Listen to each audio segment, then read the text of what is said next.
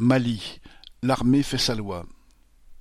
Lundi 24 mai, des militaires maliens ont arrêté le Premier ministre, Mokhtar Ouane, et le président de la République, Ba Ndaw, pour les conduire au camp militaire de Kati.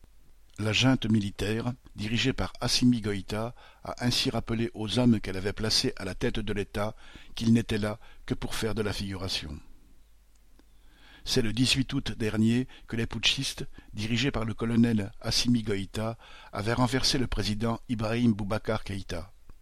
Une junte militaire avait pris la direction du pays, mais, pour sauver les apparences vis-à-vis des grandes puissances, elles avaient ensuite porté à la présidence Ba Ndaw, un militaire à la retraite, et au poste de Premier ministre Mokhtar Ouane, un cheval de retour de la politique malienne.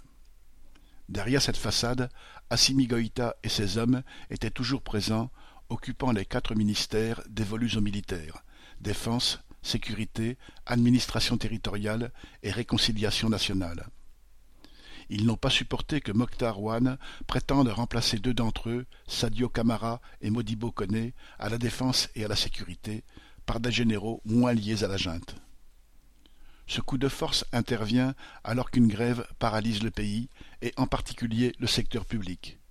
Elle a été lancée le 17 mai par l'Union nationale des travailleurs du Mali, UNTM, le principal syndicat, et elle est largement suivie, notamment dans les banques, le trésor, la douane et les impôts.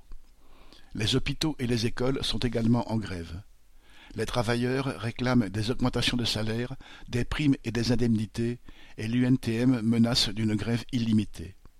Le mécontentement est général, et c'est pour tenter d'y faire face que Mokhtar Ouane avait entrepris le remaniement ministériel qui l'a mené au camp de Kati.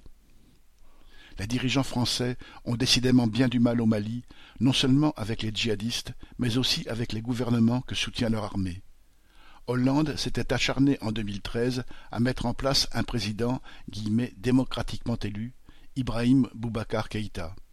Il a été renversé par un coup d'État militaire. Macron, son successeur, a fait contre mauvaise fortune bon cœur, condamnant d'abord le putsch d'août dernier, pour rapidement accepter les nouveaux maîtres quand ils eurent promis des élections en 2022.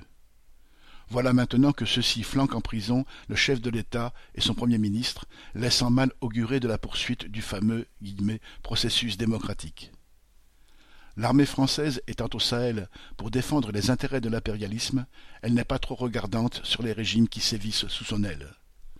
Daniel Mescla.